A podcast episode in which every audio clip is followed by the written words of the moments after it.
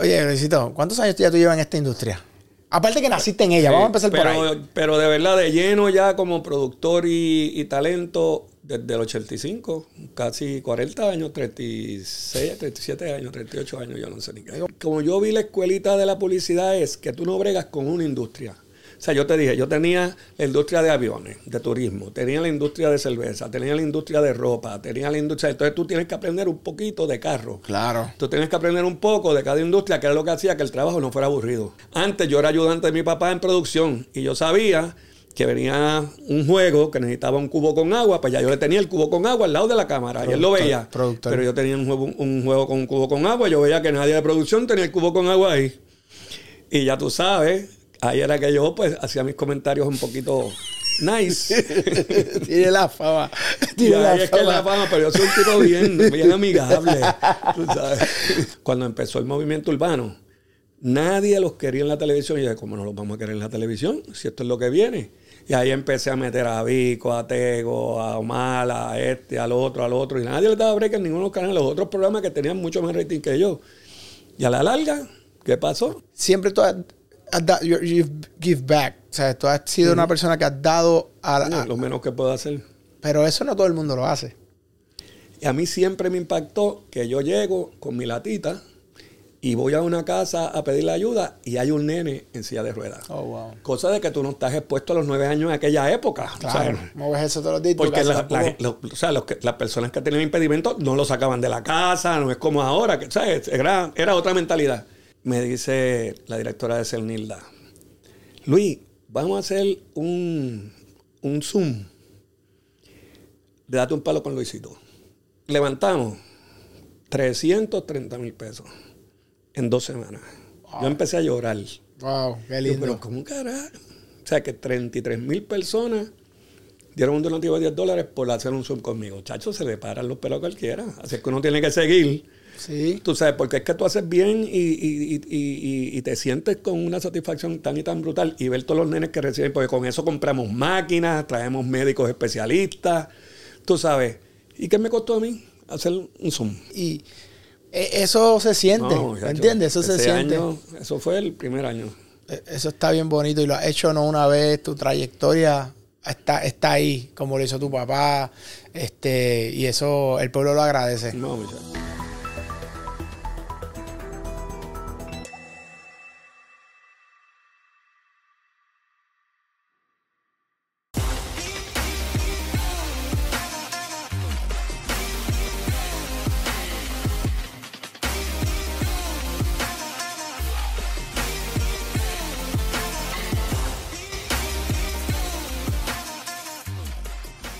Saludos, bienvenidos a un nuevo episodio de El Negocio del Entretenimiento Podcast. Yo soy Jafet Santiago, me sigues en la red como Jafo Santiago. Suscríbete al canal Spark of TV, dale a la campanita, comparte este contenido. Ok, hoy, ah, antes de que se me olvide, Spotify. El Negocio del Entretenimiento, dale follow, top 10 en el mundo, en Business News.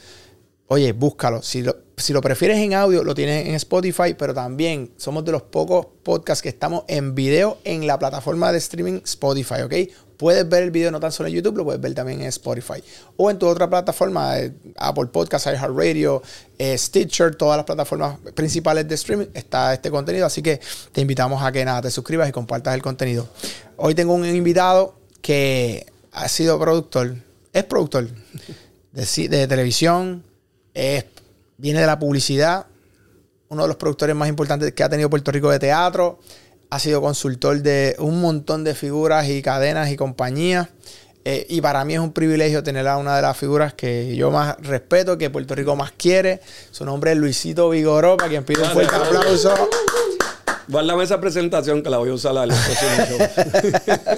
Oye, Luisito, Gracias por invitarme. Brother, por fin se dio. por Yo fin. siempre estoy corriendo, pero esto es un vacilón. Uno goza esto muchísimo. oye, Luisito, ¿cuántos años ya tú llevas en esta industria?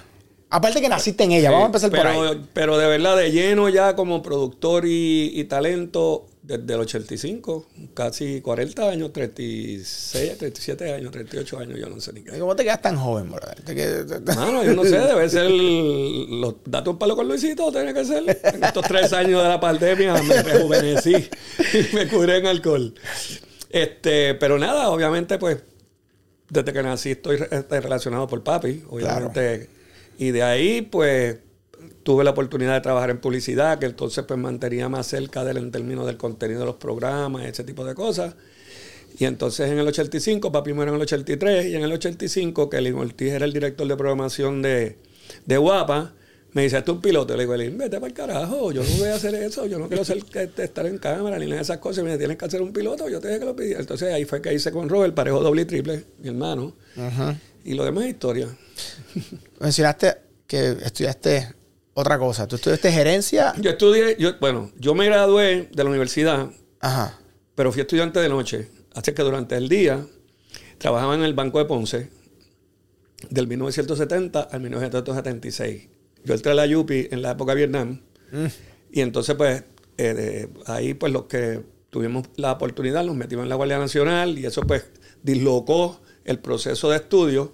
Y cuando regreso del, servicio este, básico, pues me invitan a que trabaje en el banco un amigo. Y ahí, pues, me quedé porque empecé a ser chavito. Y dije, pues, estudio de noche. Y entonces estuve ahí por seis años en lo que acabé este, la Yupi. Y cuando me graduó, yo digo, wow, ya yo empecé aquí trabajando en la sucursal, en mesa de control, que eran los que recibíamos los, paquetes de los teles, iban a la mesa de control, ahí uno los preparaba y los mandaba al centro de cómputo. Y terminé subsecretario de la Junta Director del Banco y ayudante del presidente. Yo dije, y tengo 25 años, pues me voy a hacer una maestría. En aquella época, el gobierno de Puerto Rico daba becas para que uno estudiara gerencia internacional, hmm. que era la época que las 936 estaban llegando a Puerto Rico y querían ejecutivos puertorriqueños. Pues me dieron la beca de fomento, me fui a Syracuse a estudiar gerencia internacional, hmm. pero me fueron a buscar unas agencias de publicidad este, antes de graduarme y entonces pues cuando regresé ya vine a trabajar con Johan Rubik, una de las agencias más grandes de publicidad que, hay que había y que hay en Puerto Rico y después, después la televisión. o sea, que mi vida ha sido bien. Y déjame decirte que tenía el trabajo que a mí me ofrecieron cuando me gradué para gerencia internacional. Yo me hubiese retirado hace 25 años.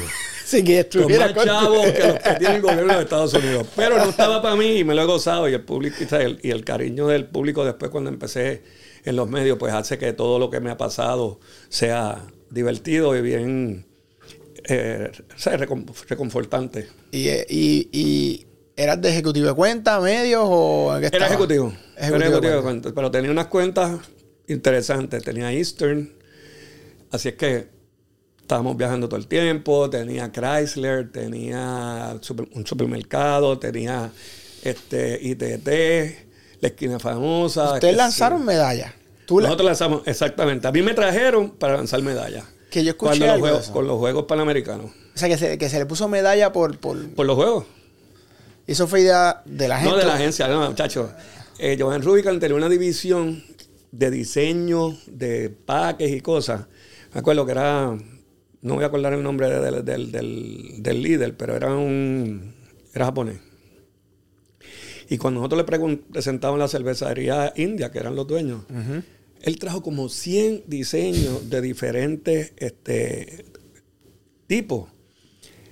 Y yo no sé, él meneaba aquellas latas, como las cartitas esas, como tú vas por la quinta avenida, que te mueven las claro, a ver, Y salió ahí, entonces pues, este, la lanzamos. Y, pues obviamente fueron los juegos. Ahí pues también en el mercado, Budweiser. Era líder. Acababa no, estaba entrando. Y ahí fue que se pegó bien fuerte porque ellos cogieron los derechos de los estadios, la exclusividad. Y nosotros, eh, la gerencia en aquel momento se inclinó por vender la cerveza como medalla premium, cuando lo que el trend que venía era lo light. Que venía Bud Light y dame, una, dame una light. Y ahí pues como que hubo, el público como que no se adaptó, después se cambió a Medalla Light y ahí... con el tiempo. Pero participé en eso, fue súper, súper, súper interesante el proceso completo de coger un producto que no existe a, verlo en la, producción. Esa experiencia de, de publicista te ayuda evidentemente en los lanzamientos de tus propios productos que son... Que, No, definitivo. Mira, y lo, bueno que, como yo vi la escuelita de la publicidad, es que tú no bregas con una industria. O sea, yo te dije, yo tenía la industria de aviones, de turismo, tenía la industria de cerveza, tenía la industria de ropa, tenía la industria... Entonces tú tienes que aprender un poquito de carro. Claro. Tú tienes que aprender un poco de cada industria, que era lo que hacía que el trabajo no fuera aburrido. Y entonces, pues eso te daba una ventaja, eh, tú sabes, sobre las otras personas que estaban concentrados en un solo tema. Claro, el abanico tuyo de, conocimiento. Cuando tú entras a la televisión, que entras por, la situación y como bien dice, este, de manera no planificada, eh, esa experiencia obviamente te da los galones para tú pensar también como comerciante a la hora de, crear el producto, porque al final del día no es solo el rating, es las ventas. yo salía, todo lo que yo hacía salía vendido full. O sea, nosotros cuando nosotros hicimos, nosotros empezamos parejo doble y triple y nos pusieron para pelear con el Chavo y el Chapulín, que era el primer programa de la televisión. Obviamente, lo, hicimos que lo daran de horario. Modestia para Pero, bueno, ¿qué pasó? No lo digo yo, lo dicen los números. Este, es que Robert y yo entramos con una perspectiva nueva. O sea, la gente que estaba en la televisión en los 80 fueron los que llegaron con la cajita, como papi. O sea, llegó la televisión en los 50 y adentro estaba Agreló, Vigoró, eh, Vidal, que venían de, de la radio. Y entonces, pues, ¿qué pasa? Nosotros fuimos de los primeros que entramos ya jóvenes con una visión de, cambio, de cómo se la dinámica de los programas, ya no éramos las voces de radio volados, la, cosa, éramos, hablábamos normal como la gente. Y gustó la, y gustó la química. Súmale entonces los conocimientos de ventas, o sea, los concursos, pues eso ayudó muchísimo. Pero en media hora yo llegué a tener una vez como 13 minutos comerciales, cuando se supone que eran 7. o sea, que yo decía, hola, y un anuncio. y un anuncio. Y entonces, pues eso nos ayudó cuando seguimos creciendo en, los horarios en, Guapa. Y luego que ¿verdad? nos ve mucha gente de otros países, eh, su papá, Luis Vigoró, fue literalmente la figura más importante de la televisión en Puerto Rico muchos años. Un animador muy querido. Fallece, por las circunstancias que fueron, y tú llenar de momento o estar en la posición, ¿verdad? Que a veces pasa, por ejemplo, los hijos de Jordan y quieren jugar básquet o tienen que jugar básquet o están ahí. La expectativa de la gente es a veces hasta cruel porque, porque ah, tú no, no, ese no era tu sueño. Entonces, ¿cómo tú, que, te, que el te da la, la oportunidad, pero tienes el apellido, pasa lo que pasa, tu papá es una persona sumamente querida y te toca. En algún momento tú te sentiste como, o sea, yo no sé si voy a llegar en esos zapatos. o, tú. No, nunca lo pensé. Nunca lo pensé. No lo consideré. Yo seguí mi, mi, estilo de vida y tú me conoces. Mi estilo de vida es así. Hay que meterle mano a esto. Vamos a meterle mano. Rock and roll. Este, porque si te pones a, darle mucha cabeza, pues aquí, lo que sí a mí me, me atemorizaba era fracasar. Porque, y te lo digo como yo lo pensaba, yo decía, tú fracasas de camarógrafo se enteró tu papá, tu mamá y tu mujer. Tú fracasas de zapatero, se enteraron tu pero tú fracasas en los medios y se entera todo el mundo. Y eso es algo que te impacta en cualquier otra cosa que tú vayas a hacer. Esa era mi forma de pensar, quizás para bloquearme y, e, e incentivarme a hacer las cosas más eficientes. Y le dedicaba horas, porque la gente piensa que es llegar ahí. O sea, yo era productor creativo, productor de piso, animador del programa, que muchas de, las, de los achaques que me, que me atribuyen de mi carácter era eso, porque antes yo era ayudante de mi papá en producción y yo sabía que venía un juego que necesitaba un cubo con agua, pues ya yo le tenía el cubo con agua al lado de la cámara y él lo veía. Pero yo tenía un juego, un juego con un cubo con agua, yo veía que nadie de producción tenía el cubo con agua ahí. Y ya tú sabes, ahí era que yo pues hacía mis comentarios un poquito nice. Tiene la fama. Tiene la es fama. que la fama, pero yo soy un tipo bien, bien amigable. tú sabes. Pero es por la, es por lo, era por, los nervios. Pero nada, obviamente después que pasó el tiempo, yo empecé, Robert y yo empezamos con media hora, eh, un febrero 5 del 85, y, y ya en el 85 a final había extendido el programa una hora, que allá es que me invento el personaje de Doña Fulana de Tal, que es lo que es ahora la Comay. Me invento una comedia y entonces En el 86 me dan la otra hora del show del mediodía y se convierte un programa de media hora en dos horas. Y ahí es que entonces empiezo a crear comedias adicionales que no eran fórmulas nuevas, pero no eran conceptos nuevos. Pero la mezcla de los artistas que me surgió o que pude eh, tener, pues nos dieron una exposición bien especial, como era eso que estamos buscando, que era desafiando a los genios que ya se hacía en el bloque del mediodía en el, en el tiempo de Tommy. Pero el ingrediente, porque llegó un momento que yo digo, Dios, pero si yo tengo en el elenco aquí a Blue, a Cristóbal Berrío, tengo a Fray López Neris como con los personajes que él hacía, y digo, ya tengo dos integrantes de los genios originales, y ahí meto y creo a Papo Swing, que se crea por, un, por una circunstancia. Yo le hago una oferta a Otilio Warrington Bizcocho, que venga a trabajar para Guapa y deja Telemundo después de un montón de años. Anunciamos el Gordo de Oro llegó el día del estreno del programa, promoción y todo. Bizcocho me llama por la mañana.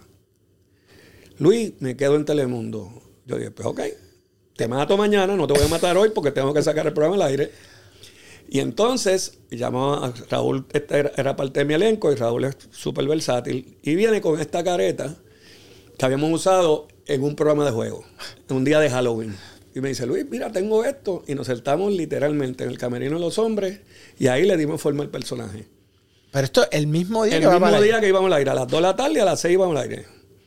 Y el resto de historia. Pero también tenía Chori Castro de libretista. Ah, tenía, uno de los mejores. No era que yo me tiraba el pescado, tú sabes. Tenía los caballos. entonces pues, ahí lo, lo, integro en los genios y ahí fue que el personaje se quedó con el país. O sea, el personaje de verdad dominaba. Tengo el, ingrediente de los chismes. Y hago la segunda comedia, que eso fue en el 87, 88, que era año político, y entonces decido hacer la alcaldía de mi pueblo, que era un, programa que ya se hacía en el Canal 7, y ahí pongo eh, eh, a, Pedro Juan Texidor como alcalde, Carmen Nidia Velázquez, que era cantante, la traigo a hacer comedia y traigo a Víctor Alicea, que venía del 7. Y ahí es que lo junto. Y de ahí hago la pareja explosiva se acaba la política, entonces hago este eh, eh, eh, Colmado y Cafetería a la 15, y desde ahí Víctor y Carmen son la, pareja de comediantes más importante del país. Hasta, el, sol, de hoy. O sea que todo cliqueaba, pero era por el interés que teníamos de que echara para adelante. y la mezcla de lo viejo y lo nuevo. Pues yo nunca saqué a los que estaban establecidos. Yo me integraba con ellos. Tú sabes que eso en la música pasa mucho y la gente no se da cuenta. La gente piensa a veces que en la música tú te puedes ir con lo último o no. Y tú tienes que conectar y, el proceso tiene que ir poco a poco hasta que tú llegues hasta donde tu visión fue clave. La gente podrá decir, Luisito es un charla. Tú eres un visionario. Porque conectar los puntos. Y, es, colocarlo en un ambiente. Súmale también, como tú dices, mi conocimiento de los, de los auspiciadores. Claro. O el personaje de Wilson Torres de Maneco surge porque la gente de Budweiser me dice, necesito un personaje para contrarrestar un programa de la cerveza india. Ahí es que me invento a Maneco y de ahí sale Kiosco Budweiser después. O sea, que todo venía, o era un invento, o era por los artistas, o era por los auspiciadores. Y si un auspiciador te decía, tengo chavo, hazme un programa, que tú le decías, dame los chavos, aquí está el programa. Y eso, y, eso uno tiene que ver esto como un comercio, pero como digo, yo no trabajo para lo que me gusta a mí. Eso yo te trabajo para lo que le gusta al público. ¿Sabes? Pueden haber cosas que yo a lo mejor digo, mira esto, yo sé que va a funcionar, pero lo hago. Y ya, por ahí seguimos. ¿Cómo tú manejas eso? Eh, y te pregunto porque tú eres un tipo sumamente inteligente y, yo sé que en el fondo tú estás bien claro de cada cosa que has hecho y si te gusta y si tú en el fondo decías que no te gustaba a ti, pero lo hacías. Esa parte, mano, ¿cómo tú la controlaste? Porque a veces se le hace difícil a las personas. Es que no sé, son, que está en uno, está en la educación que tú tuviste, la preparación, seguridad que tengas en ti mismo, el apoyo que te da la gente. O sea, yo te puedo decir al sol de hoy, con todos los años que yo tengo, yo llamo a, las personas a trabajar conmigo y nadie me pregunta cuánto me voy a ganar. Tú sabes, ellos me dicen, hay un guiso. Por decirte cosas así, que, la, ¿sabes? la gente dice, pero no te preguntó y te dijo que sí. Ellos, ellos me conocen, ellos, tú sabes. Este, cosas así, ¿sabes? Todo el mundo se hace disponible o también cuando me llaman a mí. yo estoy disponible también. Y entonces, pues, esa confianza, este, la visión de integrar la gente nueva, este, como todos los que pasaron por mis programas, que ahora son las superestrellas de los medios, este, no tanto en la música eh, eh, latina, o sea, la salsa y todo eso, sino cuando empezó el movimiento urbano. Nadie los quería en la televisión. Y yo, ¿cómo no los vamos a querer en la televisión? Si esto es lo que viene. Y ahí empecé a meter a Vico, a Tego, a Omar, a este, al otro, al otro. Y nadie le daba break en ninguno de los canales. Los otros programas que tenían mucho más rating que yo. Y a la larga, ¿qué pasó? Pero toda esa gente. Mira, en estos días vengo y, y llamo a, a Víctor Manuel. Y le digo, Víctor, tengo una actividad que estoy organizando para una, una eh, organización sin fines de lucro y ya tengo al límite y te quiero tener a ti. Y él se va en, su memoria a cuando yo empecé las despedidas de año, que ellos estaban empezando, entonces yo tenía Límite, Víctor, Gilberto, Hectoritito, esto, lo otro. Y él me dice, bueno, y, eso lo hacíamos en el Mogote en Bayamón, no sé si lo recuerdas, en el Parque de la Ciencia, era ah, un salón de actividad que hay allá arriba. Y, dice, y me dice Víctor, bueno, pues entonces mudamos la actividad para el Mogote y hacemos la despedida de año de una vez. O sea, que son cosas que los artistas se nos quedan. Porque entonces aquello era un garaje. Y así yo grababa la despedida de año y era el más rating que tenía. Pero el backdrop, en vez de ser una pantalla de, LED, eran unas cortinas PVC de esas que Pero oye, ¿y cuánto llevas haciendo esa despedida? 34 años. 34 años. ¿De dónde surge esa idea? Papi. ¿Tu viejo es el que...? Papi, eran siete hermanos y éramos como 60 primos.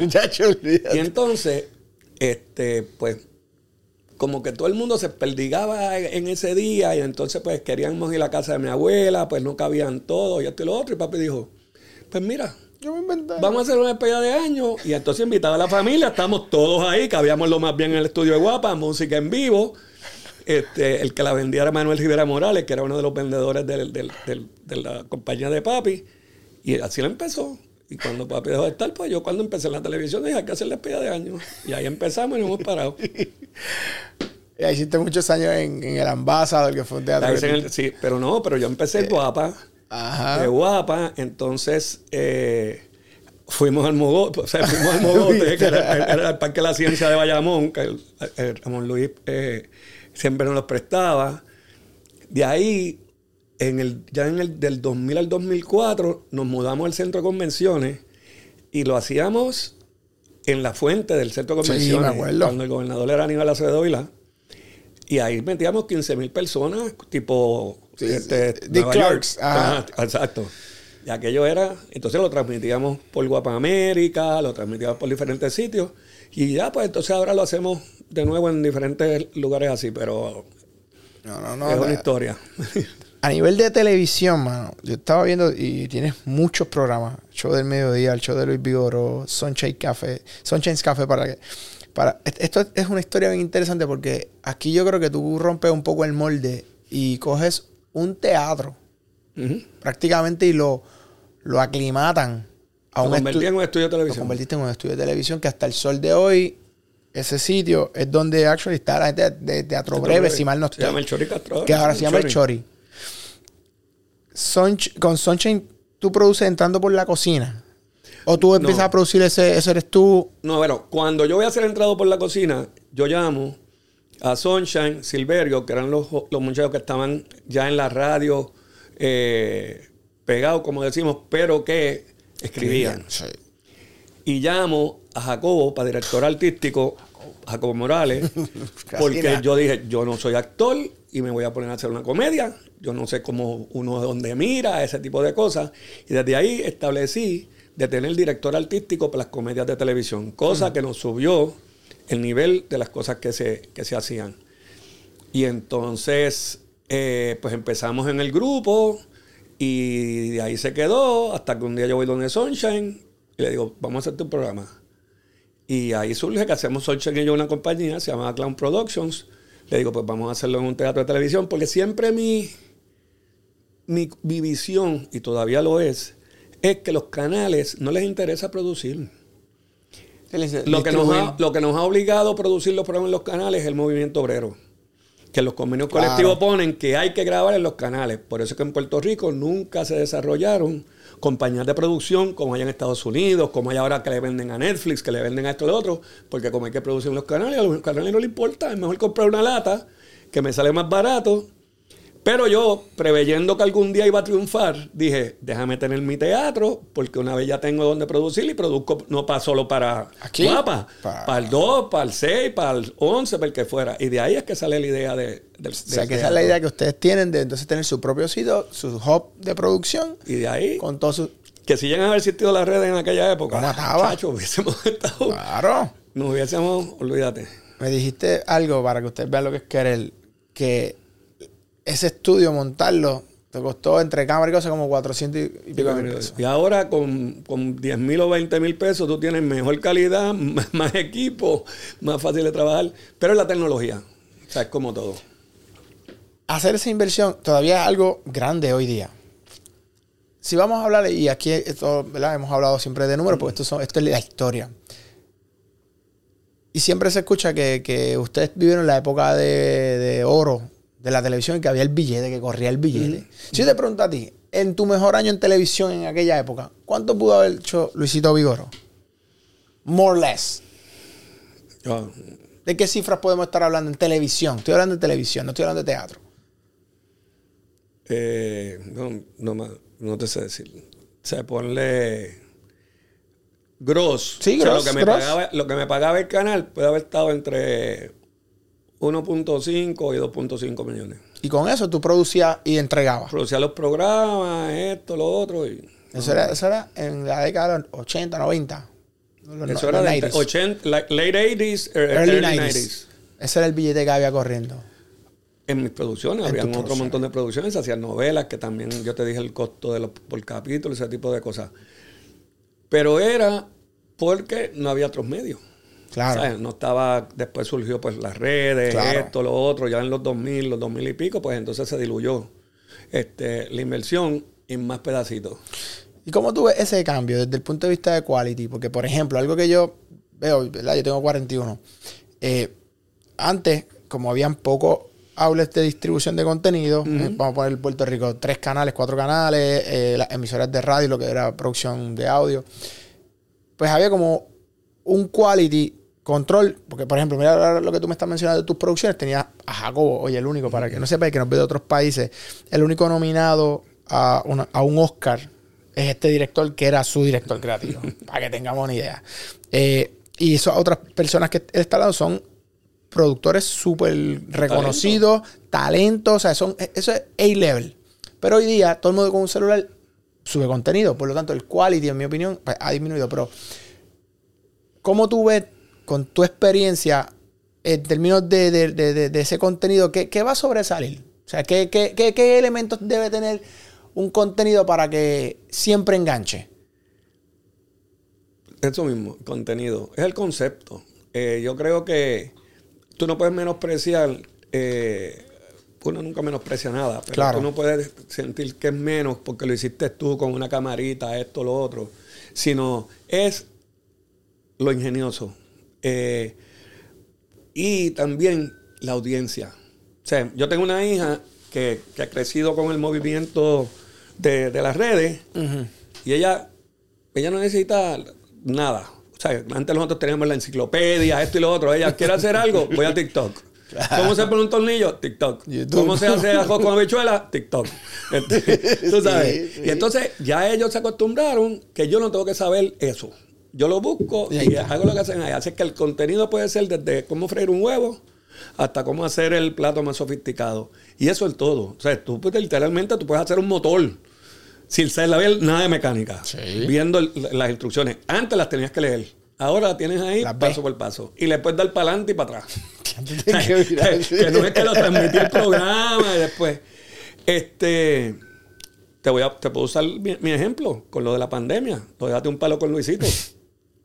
O sea, no había trabajo.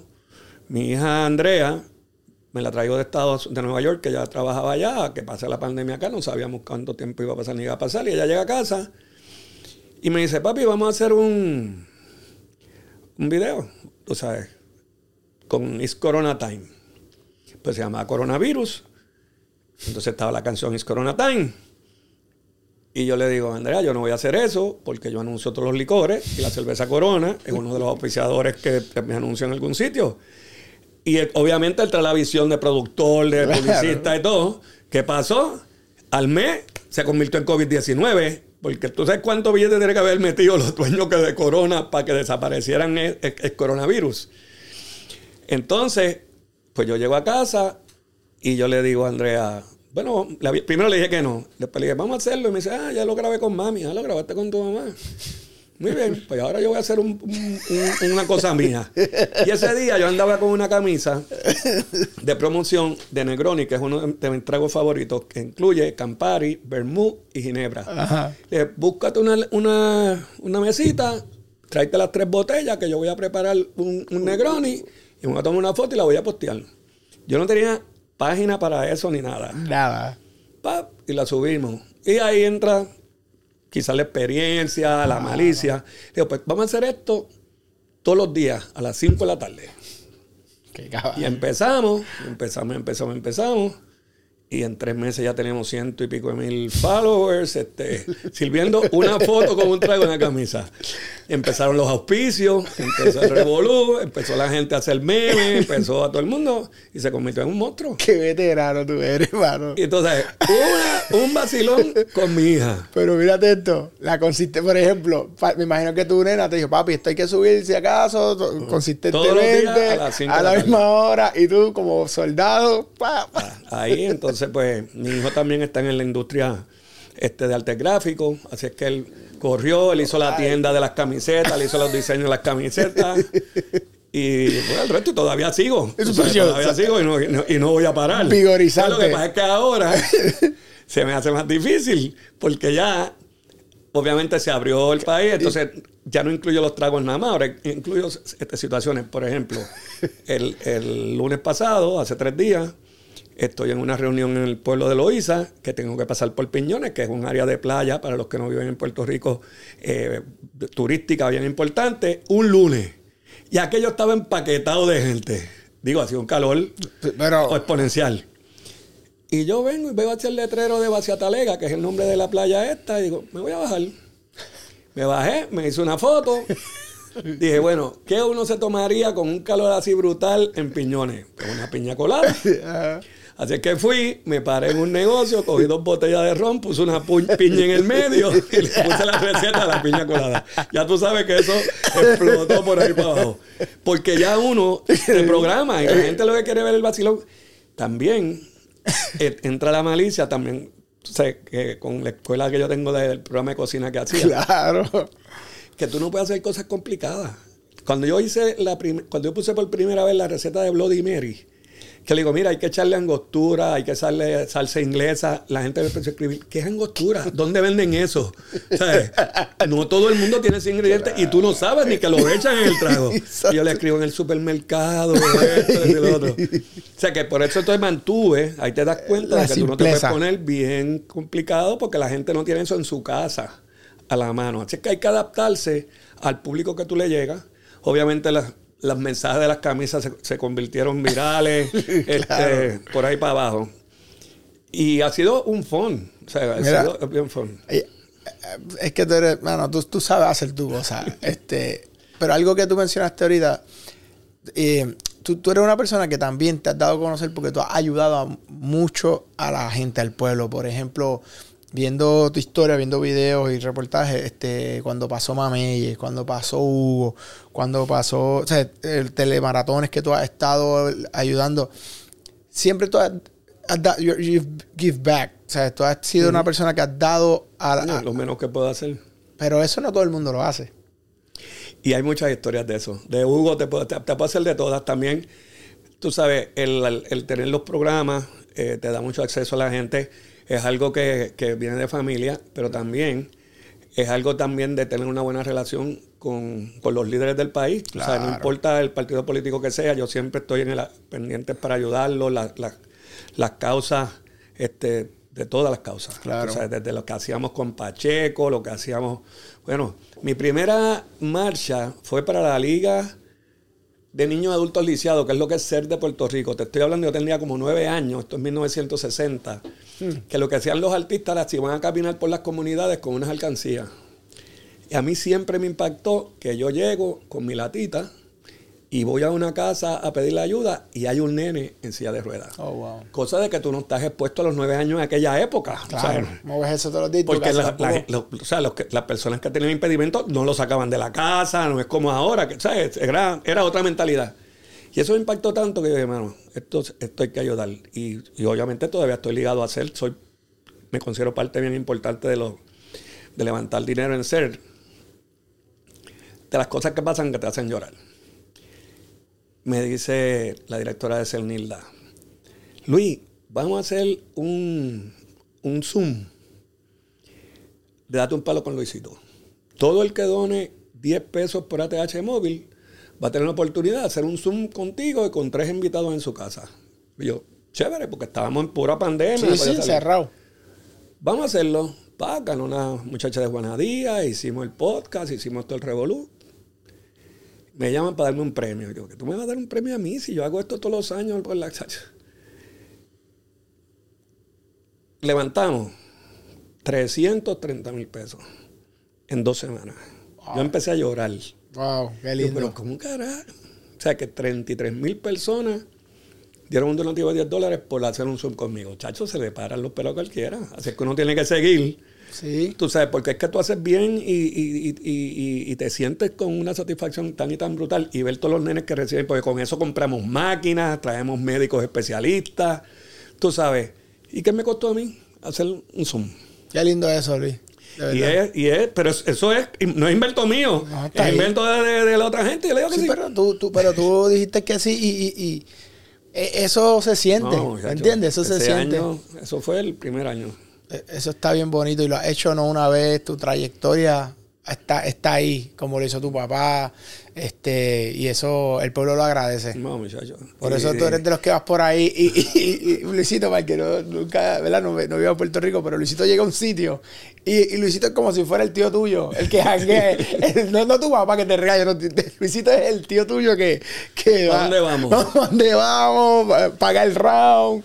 De verdad que ese es el, feeling. Se De siente verdad uno que bien, sí. se siente uno bien. Y hablando un poco más, ya hablamos de televisión, hablamos de la parte tuya de Goodwill y de Social Responsibility. Eh, como productor de teatro, yo tengo que decir que yo no sé si existe algo que haya durado 10 años en cartelera, dos días a la semana. Yo no sé si eso existe. No, bueno, en Puerto Rico no. Pu- En Puerto Rico no, obviamente. Yo hice un cálculo mal tasado y eso me... Te voy a decir, para que, para No que tú- venga, que Hacienda ve este podcast. no, olvídate, eso Ah. ya Hacienda te perdonó. No, no, no, te voy a decir, en términos de... Esos son sobre mil funciones. Todos los viernes y los sábados. Esos son sobre mil funciones. ¿Sabes lo que son mil funciones de la misma obra? Chico, pero Y, hay- ¿quién hace y- y eso? lleno, lleno, lleno, Oye. lleno, lleno. ¿Por qué pasó eso? Primero, el concepto era... ¿Qué es lo que vendía tanto? Para, el que no sabe. Que no te- reírte. Ok. Esto es... Yo tengo el teatro. Ajá. Tenía que estar inventando porque un teatro vacío no produce. La gente llegando y nosotros todavía estábamos montando el baile del cierre de la obra con el público haciendo fila. Y ustedes todavía practicando lo que Y aquello empezó y la gente era ríete y ríete y ríete y ríete y ríete porque ya los personajes estaban cuajados y hacer los libretos pues relativamente tenía un pool de libretistas. Claro, Estaba claro. Chori, Sí, sí, estaba este, estaba el otro, los mismos muchachos. Y ahí empezamos. Y empezamos, empezamos, empezamos y no se vaciaba y no se vaciaba. En aquella época, este, en Broadway había una obra que llevaba muchísimo tiempo en cartelera, que hacía la promoción de que cuando la gente salía al teatro le decían, ¿por qué te gusta esto? Entonces yo empecé a grabar a la gente que salía del teatro y ponerlo en los programas, en las promociones. Y por ahí se siguió multiplicando. Y el resto de historia. Digo, en los 10 años era el mismo concepto, se cambiaron unas cuantas historias, pero el concepto era el mismo, era ir a este motel a, a ser feliz. Sex sales. Sex sale. ¿Verdad? Y, y así. Me pasó con otro que tengo una fecha en Bellas Artes y digo, ¿qué carajo me invento? Y ese era quítate tú para ponerme yo. Ajá. Y ahí tenía a Raymond Arrieta como Plinia, a Wilson Torres como Maneco con su personaje, eh, Víctor Alicea y Carmen Nidia Velázquez como su Epifanio, y yo salía. Y entonces era, quítate tú para ponerme yo, este, inventado, con una coreografía, Pero lo que hice fue, les dije, de- el lunes vamos a ir a los noticieros de los tres canales de televisión. Luis, eso no se puede. Me encanta que me digan que algo no se puede. Vaya, es que. Empezamos en Guapa, fuimos a Telemundo y terminamos en Tele 11. Ese mismo día se vendieron las tres funciones. Con- digo, obviamente los personajes estaban súper pegados. Claro. El concepto matamos, porque aquello era. Hicimos hasta una imitación del Titanic, aquella cosa con, con bailarines, bailan. Y, y fue otra loquera de esas que te dan. Pero eso es lo que la gente busca, lo inesperado así. Y eso te. Cuando yo hice en teatro entrando por la cocina, hicimos función en diciembre. Y me dicen los productores de teatro, Luis, estás loco. En diciembre nadie viene al teatro. Y yo, yo estoy, estábamos llenos en las funciones, me voy a tirar. Dimos funciones todo diciembre, todo enero, menos el, menos el El 31 31. y el 24. O sea, de ahí en adelante todos los productores me odiaban. ¿Cómo tú llenas esto, loco? Nosotros que llevamos 30 años, digo, loco. le sale a Y es, Luisito. pero es por mi grupo de trabajo, no soy yo. O sea, yo pongo la idea y los locos me siguen. Porque si ellos Claro. me dieran, no, ninguno me dijo, mira, me voy de vacaciones. No, no, vamos, Vamos. a meter mano. Y ese es el éxito. Si el equipo tuyo se lleva bien. También tengo gente que me ha dado problemas.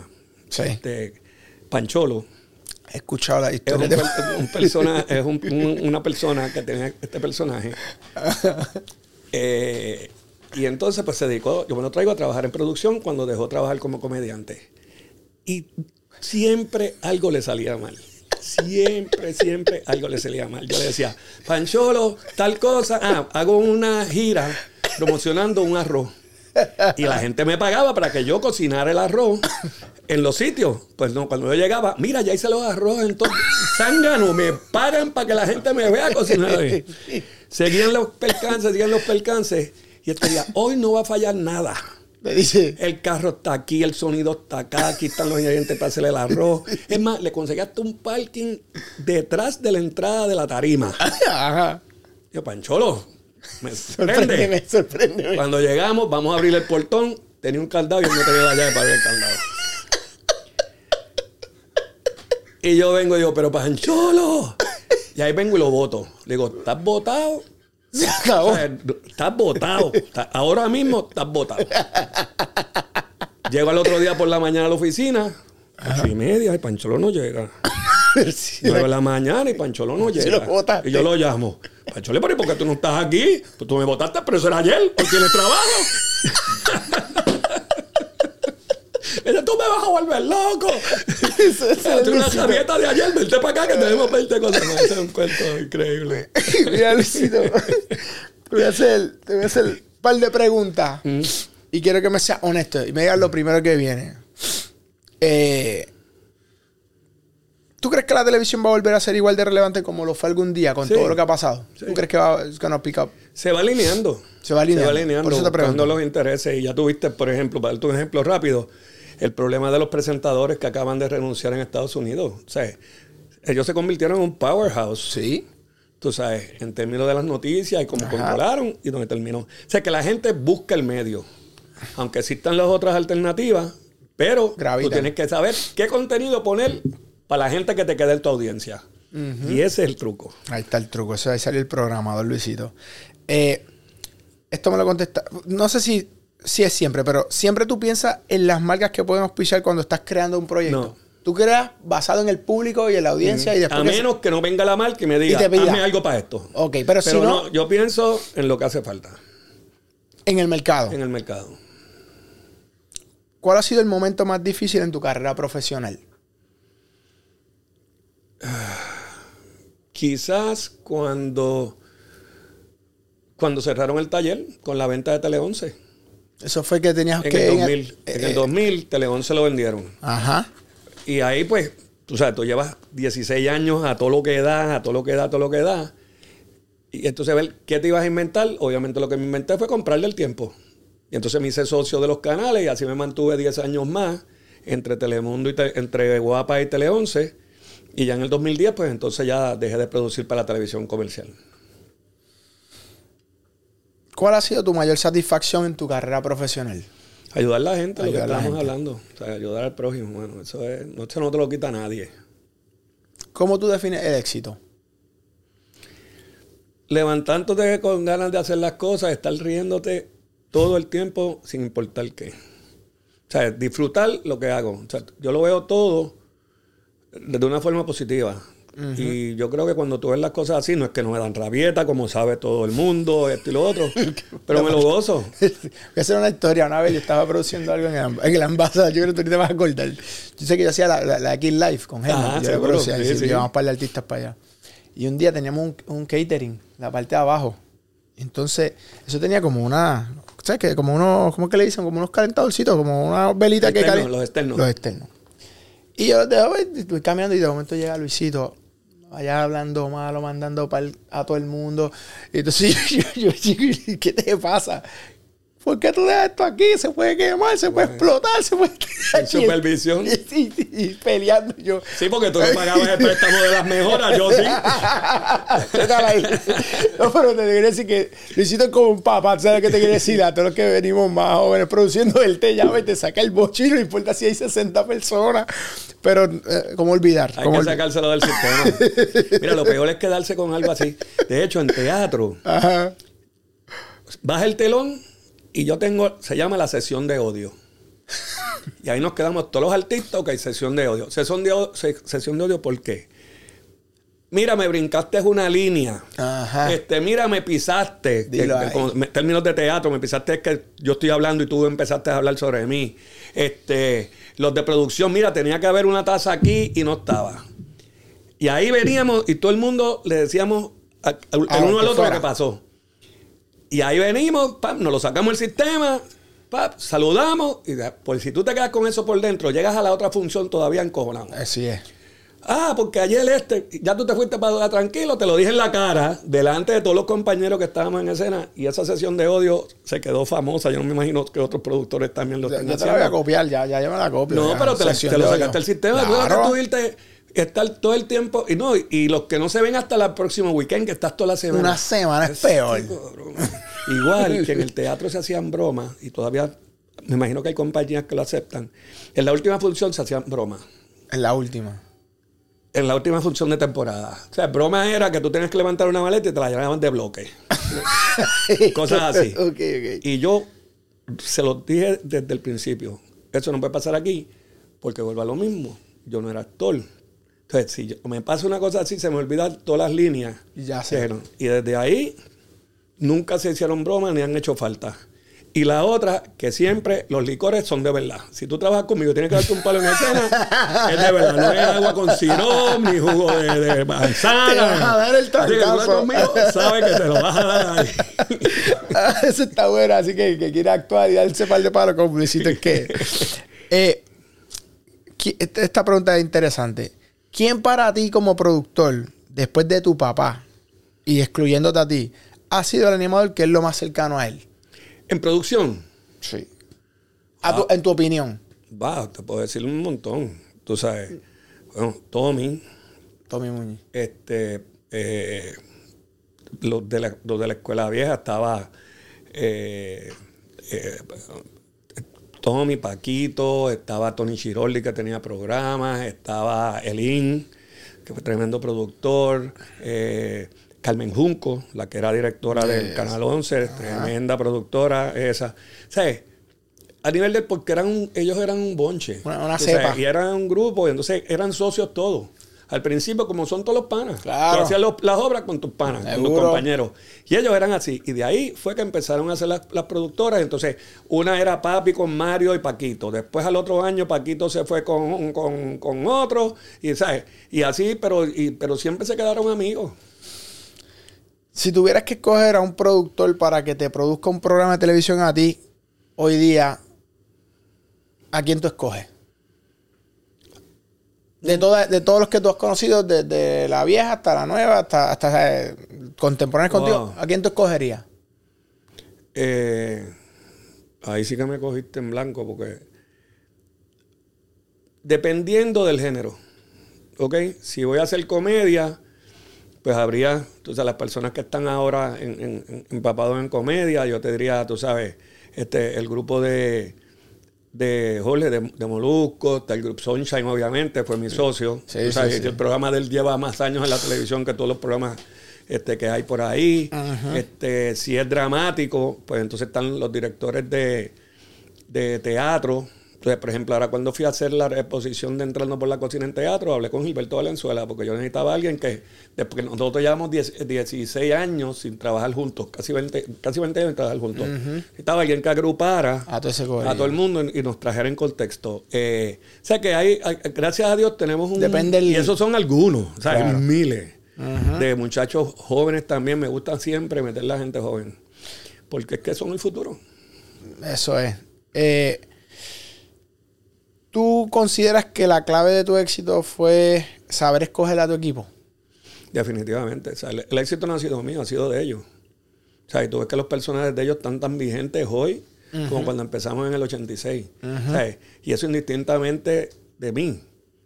Porque yo, aunque no lo creas, yo nunca he firmado contrato con nadie.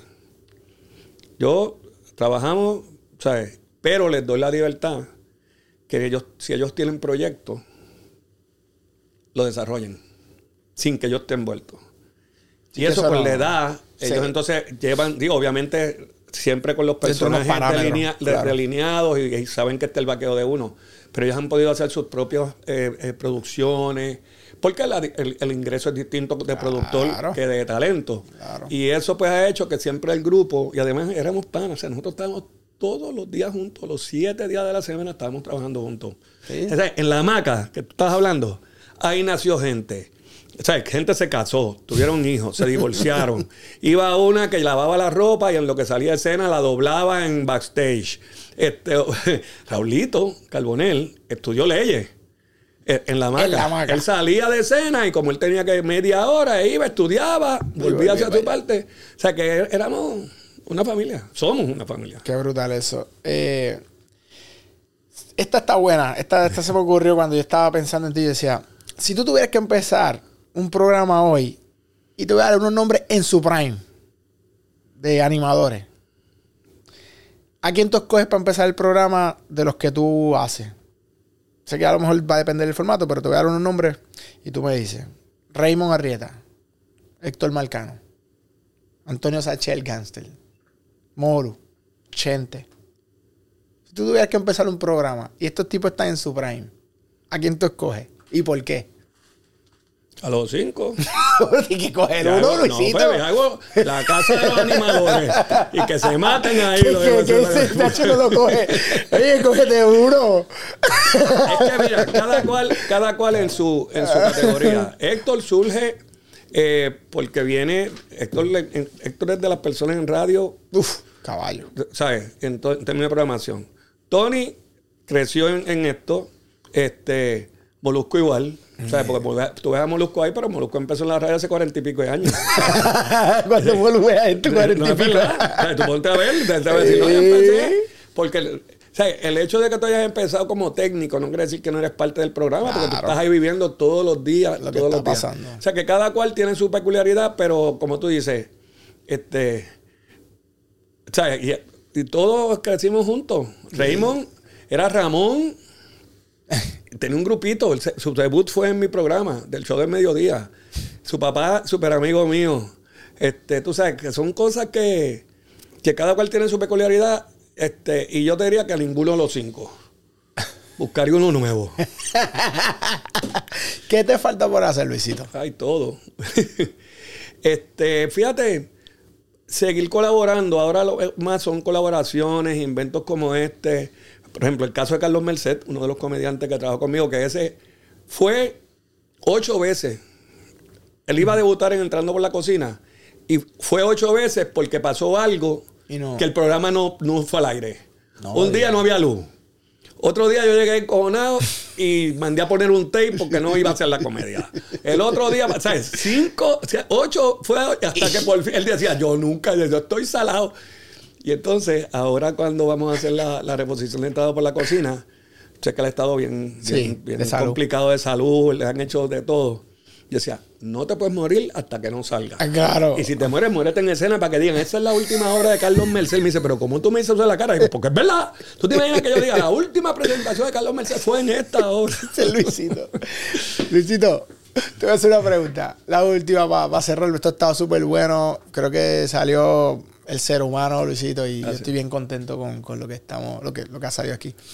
Si tú te tuvieras que dar un, un consejo a ti mismo cuando tú estabas empezando en tu carrera, pero ahora con los años de experiencia que tú tienes, ¿qué tú te dirías a ti mismo? Quizás me diría eh, ¿qué te puedo decir? Si yo encuentro que me falta, quizás envolverme más en la fase técnica. Este, porque se ha probado que, que la fase técnica te da eh, muchas oportunidades de hacer cosas en el mercado de hoy. Claro. Obviamente no lo hice porque estaba demasiado en la parte creativa, en la parte de venta y tenía siempre unos técnicos, y los tengo todavía, Que tú sabes. ajá. O sea, que esa parte me sentí eh, tan cómodo que no le dediqué mucho tiempo y como me dijo un amigo mío a- a- a- a- hace unos, unos cuantos años, ya yo no quiero aprender más nada. yo no quiero aprender a dar share, yo no quiero aprender a dar... este, no, mándame el pin. Oye, yo le mandé un pin, para, que regaló una caja de alfileres y se la mandé por mensajero. ¿Sabes? O sea, que llega el momento que ya tú, y, y lo mío era crear, y era crear este ambiente de camaradería dentro de y de exigencia dentro de, los, dentro de los artistas para que el público recibiera la mejor calidad posible. O sea, pendiente a los detalles, las peleas que yo tenía con los escenógrafos, porque venían y ponían el- el- el- la escenografía y dejaba dos dedos marcados aquí. Eso no se ve. Venía un tiro de cámara. Ahí está. Ahí están los dos dedos. Ya tú sabes que yo me daba banquete. Yo me encantaba que pasaran esas cosas. Este, pero te diría que eso, y, y- y es porque es mejor crear. Es mejor crear. Tú sabes, desde mi punto de vista. Y compartir, tú sabes, como te comenté cuando llegamos para la entrevista, tú sabes, ya de, mi- de mi tiempo como 60% es o ayudar a otra gente, o cooperar, o, o dar ideas. Ajá. Tú sabes, mucha gente te llama, mira, quiero empezar un podcast, ¿qué tú crees que debo hacer? ¿Qué temas debo buscar? Este, y eso, pues me da más satisfacción que sentarme a estar editando toda una noche. Para eso le pagué la universidad a mis hijos. Qué Y es como decía, yo tenía una maestra en la universidad que decía, no es saber, es saber dónde buscar. Eso es así. Y ahora con ChatGPT, que ahora tú pones aquí y te, y le- pones No, y te vas no, ahora ya es- todo, ya es todo. Ahora ya, ya está tan ridículo que tú, o sea, tú dices, tú pones una cosa Y te sale todo y te hecho. sale hasta de más. Digo, no quiero saber tanto. Brother, Así que eso me lo disfruto. esto ha sido de Gracias verdad, por invitarme, mano. Se dio por fin. se dio por fin, de verdad que te agradezco. No, este, a ti, que sigas teniendo éxito y, y ayudando a los jóvenes. La verdad que sí. sabes que esa es una parte que preocupa los titulares de los periódicos hoy, que los muchachos no quieren ir a la universidad porque ahora se sienten que tienen un éxito en las redes, pero that's not all. No, O sea, tiene que, hay que estar más preparado un poquito más que eso, porque las oportunidades que hay de ayuda este, económica, esto, lo otro, es para toda la vida. Lo que tú aprendes no te lo quita nadie. Y, y- y eso fue un ejemplo que nosotros aprendimos en los 60 y los 70, cuando hubo el inconveniente de los que tuvieron que salir de Cuba, que tuvieron que salir de Venezuela después en los 70, se quedaron sus fortunas y sus trabajos, pero lo que sabían aquí Eso no es se lo lo que quitó los nadie y llegaban a otros sitios que reproducían el éxito. Y lo que importante es lo que uno tiene aquí. Todo lo demás, tenía una, una señora, una amiga mía, que el, el esposo y ella, o sea, con sus negocios tenían todo el dinero del mundo. Y el esposo seguía trabajando y trabajando y trabajando y le decía, tú trabajas y dejas mucho chavo, pues yo como tú te mueras te voy a echar la tarjeta de crédito en la caja y me quedo con el cash. Le decía. Pero sí, Ya tú sabes. tienes toda No, la razón. Por eso creamos este, que, que esto nació en la, en la- en la pandemia, porque no teníamos show, no teníamos eh, conciertos, festivales, no teníamos nada. La pandemia hizo mucho, tú sabes, y no solo en, en la, en la industria de nosotros. El asunto este de los trabajos remotos, Todo. ese tipo de cosas, y, y la dislocación que ha tenido, o sea, la gente que no regresa a las ciudades, los negocios Nueva que York. cierran porque no hay este, población durante la hora. Yo tengo amigos míos que me dicen, mira, el negocio bien excitante en, la ciudad de Nueva York. Ajá. Yo cierro a las 8. Ahora en Manhattan a las 6 de la tarde no hay nadie en la calle. Sí. ¿Tú sabes lo que es eso? Unos negocios que vendían en Manhattan, en las cuarenta y pico en Broadway. No, no, Dice Luis, ahora como la gente trabaja desde la casa, vienen una vez a la semana o dos. Y está ahí. Entonces hay que reinventarse. Oh, de oye, nuevo. nosotros nos Y tú lo pasó. has pasado. O sea, Sí. igual que te, te quitaban de un horario, te ponen en otro. Era otra audiencia, era otra cosa. Y eso es lo que hay. Pero estamos ahí, lo importante es reinventarse. Estamos vivos. Y lo si importante- no, a las 5, date un palo con. Oye, Siempre hay que colar la promo, papi. tú sabes, claro, la red. Búscalo vigorizante en Instagram, ¿verdad? Que Y está en dándole Facebook y en. Facebook también. Oye, esto es el negocio del entretenimiento. Hoy un masterclass con Luisito Vigoró, uno de los pilares de la producción, la animación y todo lo que es el entertainment en Puerto Rico. Eh, suscríbete al canal Spark of TV, dale a la campanita, comparte este contenido. Y Oye, tú pones eso en cintillo, ¿verdad? Seguro. Pues lo dice más rápido que el carajo. Ahí sale el fruto. Ponlo ahí, que la gente lo lea. Se- dilo con calma. Corta eso ahí, que dice, si, si lo dejo, me va a estar entrevistando en el próximo programa y me vota. Bueno, check it out.